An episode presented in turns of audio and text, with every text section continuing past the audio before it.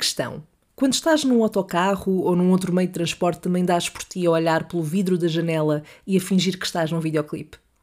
Eu acho que isso me acontece sempre que ponho um tipo de música específico a dar nos fones uh, e quando estou sozinha nos transportes, sobretudo no barco, por cabana e a coisa torna-se mesmo deep, sabes? Has de experimentar. Mete, por exemplo, a tocar a Because of You, de Kelly Clarkson, enquanto fazes a viagem de barco entre Lisboa e Almada, por exemplo. E sim, estou a falar por experiência própria. Resulta.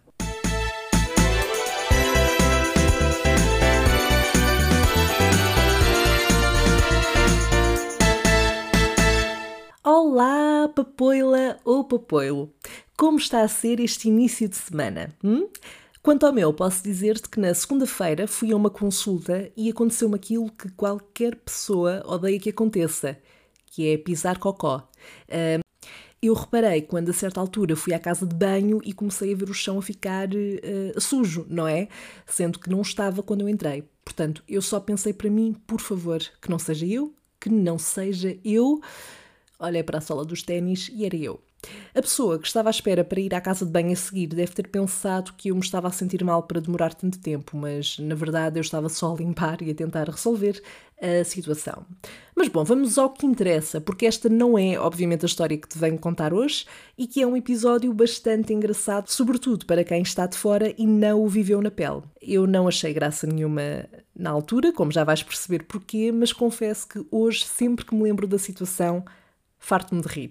É aquele riso um pouco de nervoso e ao mesmo tempo de quem olha de fora e pensa que pessoa tão idiota, só que a pessoa em causa sou eu, claro. Então, para te contar esta história, temos de regressar até ao verão de 2018, em que eu fui com um grupo de amigos passar uns dias ao Algarve, porque um deles tinha casa lá. A casa ficava bastante perto da praia e, num dos dias em que fomos à praia, alguém sugeriu irmos até uma espécie de parque insuflável que estava no meio do mar. Quando eu ouvi esta ideia, eu sabia que tinha duas opções jogar pelo seguro e dizer para irem eles e eu ficava na praia à espera, na boa, sozinha, sem problemas, ia ao mar, voltava viva, tudo ok. E a outra opção seria armar-me em valente e não querer dar a imagem de cortes do grupo e alinhar mesmo sabendo que era muito provável que acontecesse aquilo que aconteceu.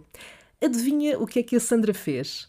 Claro que não joguei pelo seguro e é por isso que hoje tenho esta história para contar. Eu sei que isto vai soar muito dramático e provavelmente é um pouco dramático, mas eu posso garantir que na altura o primeiro pensamento que me ocorreu foi: por favor, não te deixes afogar. Tu consegues uma melhor forma e mais digna para morrer. Então lá fui eu, já não me lembro ao certo quanto é que paguei, mas penso que foi perto de 20 euros, não tenho a certeza, se calhar foi menos, mas até podia ter sido só um euro que eu ia sentir que estava a gastar um balúrdio em algo que não ia correr bem e que eu no fundo sabia que não ia correr bem. Apesar de que, como te digo, eu tentei ser positiva. Afinal, tínhamos coletes, eu safo-me a nadar e, além do mais, eh, sempre arriscava e não ficava com aquela sensação do e se eu tivesse tentado? Para irmos para o tal parque insuflável no meio do mar, tínhamos que ir numas motas de água. Eu confesso que essa para mim até foi a parte mais gira e aquela que eu queria mesmo experimentar, porque eu nunca tinha andado de moto de água e tinha curiosidade. E foi engraçado até chegarmos perto dos insufláveis e eu perceber que tínhamos que nadar um pouco até lá. Pronto, mas por mim à partida tudo bem, sem problema. Eu não faço ideia ainda hoje do porquê, mas quando eu mergulhei para a água, eu comecei a nadar e não conseguia sair do lugar. Eu via os meus amigos já praticamente no parque insuflável e eu continuava, e não estou a exagerar, eu continuava exatamente no mesmo sítio. E foi aí que a ansiedade começou a dar os primeiros sinais. Mas eu tentei ter calma e pensar: Sandra, tens o colete, o pior que pode acontecer é ficares aqui na água à espera dos teus amigos. Não foi isso que aconteceu, eu eventualmente consegui chegar aos insufláveis e houve um senhor que até me puxou lá para cima. Ora, quando eu subi ao insuflável, eu já estava super cansada de tanto ter dado à perna e ao braço no mesmo sítio, para não sair do mesmo lugar. Mas agora que tinha chegado, pelo menos, pronto, vou tentar brincar a isto, não é? Foi o que eu pensei. E foi aí, meu caro e minha cara, que eu soube que devia desde o início ter ficado na toalha a apanhar sol, a ouvir música e a ir à água quando bem me apetecesse. Pronto, mas como eu disse, eu lá tentei participar na situação, uh, estava ali no meio de miúdos com metade da minha idade e que claramente estavam a ser mais valentes do que eu naquela situação. E eu começo a tentar seguir uh, os meus amigos para onde eles estavam a ir e a certa altura acabo por escorregar para a água, mas depois não consigo subir mais uma vez para o insuflável. E é aí que eu me começo a passar. Primeiro porque aquilo estava cheio de gente e havia miúdos e miúdas a quererem brincar e atravessar o parque de um lado para o outro, e eu estava só a pensar que era assim que ia terminar a minha vida e que era uma forma muito pouco digna para que isso acontecesse. Portanto, tudo aquilo que me ocorria era a sério, numa piscina de insufláveis. É assim que é suposto que eu morra. Vá lá, eu tenho uma licenciatura, eu até me tenho esforçado, não podemos arranjar algo mais digno. Com isto, a ansiedade ganha a forma de ataque de pânico e quando eu dou por mim já não estou a respirar bem, estou a chorar e acontece-me algo inédito e que pelo menos posso riscar da minha lista de coisas para fazer durante a minha vida, que é ser socorrida por nadadores salvadores. Muito simpáticos, uma rapariga e um rapaz muito atenciosos e eu admiro a capacidade que tiveram para aguentar o riso naquela situação, porque eu acho que se estivesse fora, ia ter que lidar com aquilo, ia ter muita, muita vontade de me rir. Eu não julgo, a sério que não. É que imagina o que é estares a controlar uma série de putos num parque insuflável, mas a única pessoa que tu tens de, entre aspas, salvar é uma rapariga de 22 anos. Bom, eles lá me acalmaram, tiveram a conversar comigo e foram mesmo muito simpáticos, apesar de que, naquela altura, a única coisa que me passava pela cabeça era por favor, tirem-me deste cenário, eu quero sair desta situação, pegar nas minhas malas, voltar para Lisboa e fingir que nada disto aconteceu. Mas lá tive que encarar a realidade e pensar que pelo menos sobrevivi e proporcionei uma história que hoje posso partilhar contigo para que confirmes que não és idiota, se alguma vez pensaste nisso, porque existem pessoas como eu. Ah, e tenho a certeza de que também ficou uma história para esses meus amigos, a se lembrarem se rirem muito à minha custa, mas não faz mal, eu quero é que as pessoas sejam felizes. Isto é, se ainda se lembrarem, porque caso tenham esquecido, o que também era ótimo, eu acabei de lhes dar aqui uma oportunidade para se lembrarem. E esta é a história de hoje. E a conclusão é: às vezes não faz mal jogar pelo seguro, ok? Uh, eu sou muito adepta de sair da zona de conforto e de arriscar, mas não quer dizer que te tenhas que pôr numa situação em que realmente não te sentes minimamente bem ou confortável um, ehm, ou que que sentes que te pode deixar numa situação de perigo e num estado como este de pânico e ansiedade, isto tudo só porque não queres ficar fora do grupo. Até porque, se forem mesmo teus amigos, vão levar isso na boa e não se vão importar que tu prefiras ficar numa toalha, a apanhar sol e ouvir Beyoncé no Spotify. Ora, a história de hoje está contada, portanto, passemos aos dilemas que me foram propostos através das redes sociais ao longo da semana. Portanto, está na altura de irmos à rubrica o que é que a Sandra faria?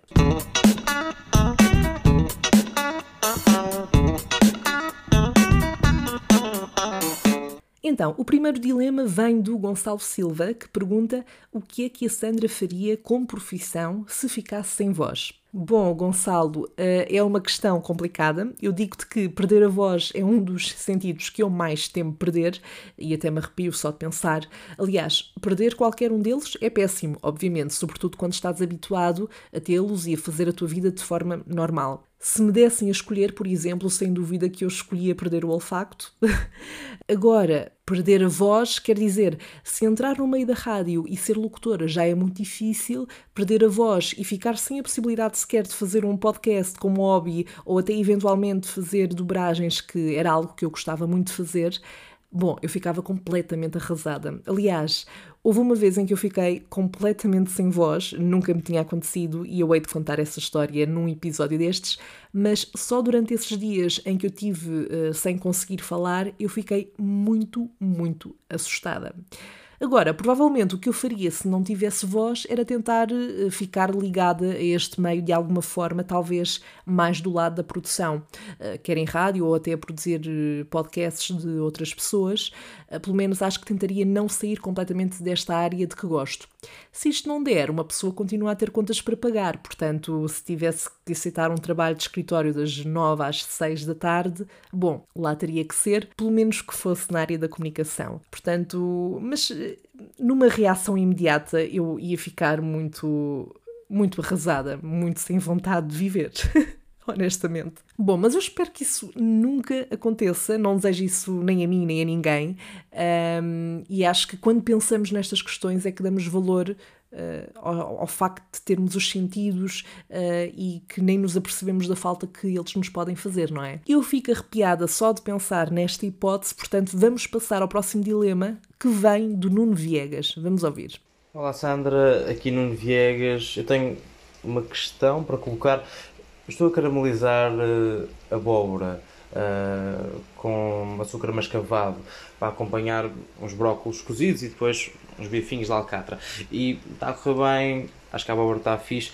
Eu pus um bocadinho de canela na abóbora e agora estou tentado a introduzir uma estrela de anis uh, porque acho que ia dar assim um, um kick diferente à abóbora, não é? Ia puxar mais porque o brócolis é para limpar, a carne é carne, é boa carne, é deliciosa e a estrela de anis acho que puxava ali para a abóbora para o outro lado. Por outro lado, pode ser demasiado.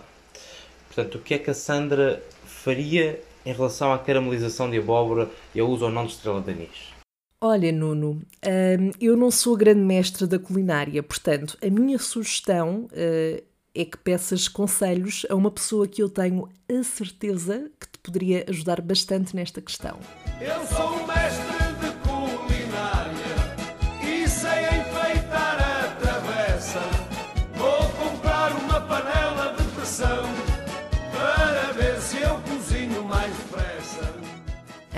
estás a ouvir isto e não reconheces de quem é esta música, uh, o, que é que, o que é que está de errado na tua vida? O que, é, o que é que se passa? Provavelmente és alguém que nunca foi a uma festa da terrinha, portanto, aquilo que eu te posso garantir é que são das melhores coisas que tu podes fazer, prometo. Mas sim, eu acho que o grande Kim Barreiros te responderia a essa questão na perfeição, Nuno. Quanto a mim, acho que deves fazer aquilo que te faz mais feliz, está bem? Qualquer coisa tens sempre fast food que podes encomendar ok? E boa refeição, já agora. Bem, eu hoje estou aqui toda lançada, portanto vou responder a mais um dilema que me foi colocado pela minha querida amiga Melanie Marques. Vamos ouvir então o que é que vem daí. Olá, amiguinha. Então, vi agora o teu, o teu post sobre os dilemas eh, de histórias verídicas ou, ou pronto, ou coisas eh, do género e Uh, pronto, olha, estava aqui a pensar num que é o meu maior dilema na minha vida, que é nada mais, nada menos que fazer necessidades em casa de outras pessoas. Uh, se calhar não é um tema muito fixe para falar num podcast, mas é para saberes que este dilema existe. Pelo menos para mim existe e tenho a certeza que não sou a única. Fazer necessidades em casa de outras pessoas. Pronto, vou-te deixar a pensar sobre isto. Beijo! Minha cara Melanie, eu posso assegurar-te que esse não é um dilema só teu. Hum, é um dilema que eu tenho e que muita gente, a maior parte das pessoas há de ter também. Eu acho que, eh, bom, primeiro depende do tipo de necessidades de que estamos a falar, não é? Acho que um xixizinho não há problema nenhum. agora, Outras, eh, outro tipo de necessidades, um, e eu já disse cocó neste episódio, portanto vou voltar a dizer cocó, porque sim, é este o tipo de podcast que vocês estão a ouvir em que a pessoa diz xixi e cocó. Lidem só. Um, mas um, eu acho que há aqui uma questão fundamental, que é a confiança que tu tens com a pessoa X eu acho que quando se trata de pessoas que são tuas amigas e com as quais tu tens toda a confiança do mundo, eu nem sequer uh, peço permissão para usar a casa de banho. Eu vejo que está livre, vou, faço o que tenho a fazer. Agora, claro que há contextos específicos em que é tenso, não é? Uh, sobretudo quando estás a conhecer alguém, um potencial parceiro ou parceira uh, de vida amorosa, e uh, ao início é dá-te uma vontade de fazer algo mais elaborado do que o mero xixi. Um, eu, eu, sinto que estou a fazer uma descrição muito ridícula das necessidades, mas lá está, vamos lidar, uh, porque é, é, é, isto que o meu cérebro está disposto a dar neste momento. E portanto é, obviamente, tensinho uh, ir à casa de banho e, e, pronto, e ficar, uh, ok, eu tenho que fazer isto, mas eu não posso fazer isto, e depois como, é, como é que eu disfarço? É, é complicado. Eu acho que provavelmente aquilo que. Aliás, eu acho não, aquilo que eu faço é eu tento conter ao máximo, sobretudo quando não tenho uma confiança muito grande com a pessoa, uh, tento conter ao máximo até estar na, na minha casa ou num outro lugar onde seja. mais plausível para mim fazer o que quer que seja.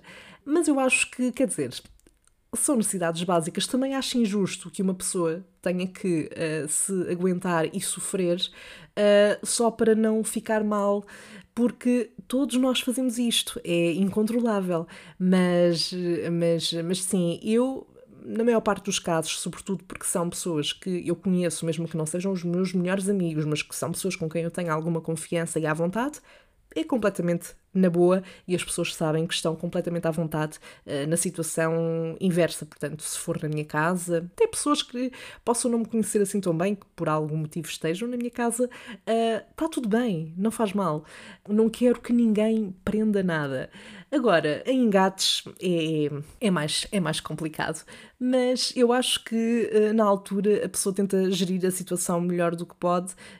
eu detesto defender o que vou defender, mas eu acho que provavelmente aquilo que eu faço faço é aguentar o máximo que consigo, uh, se bem que eu tenho receio depois de dar uma imagem também de que estou desconfortável. Isto é um tema mais complexo do que eu pensava, mas, mas sim, eu acho que tento aguentar, ou então digo que vou à casa de banho e depois uso a técnica de perfumar de alguma forma. Não sei, não sei se isto é capaz de resultar muito bem, mas pronto, mas já agora, tu que estás a ouvir, eu quero saber também uh, o que é que tu farias nesta situação, porque eu acho que as pessoas acabam sempre por ter uma forma diferente de lidar com estes cenários. Portanto, caso estejas completamente na boa para fazer as tuas necessidades em qualquer circunstância, diz-me para eu também me sentir mais à vontade nesse assunto. E por hoje é tudo. Partilha comigo o que é que tu farias em cada um destes dilemas e diz-me se já passaste por episódios de pseudo-afogamento. Já sabes que podes fazê-lo através dos comentários nas redes sociais do podcast, que se ainda não segues, é só pesquisar por Salve Seja Podcast, tanto no Facebook como no Instagram. Por agora despeço-me, mas já sabes que temos café marcado para a próxima quarta-feira, como sempre, às 7 da tarde. Bye!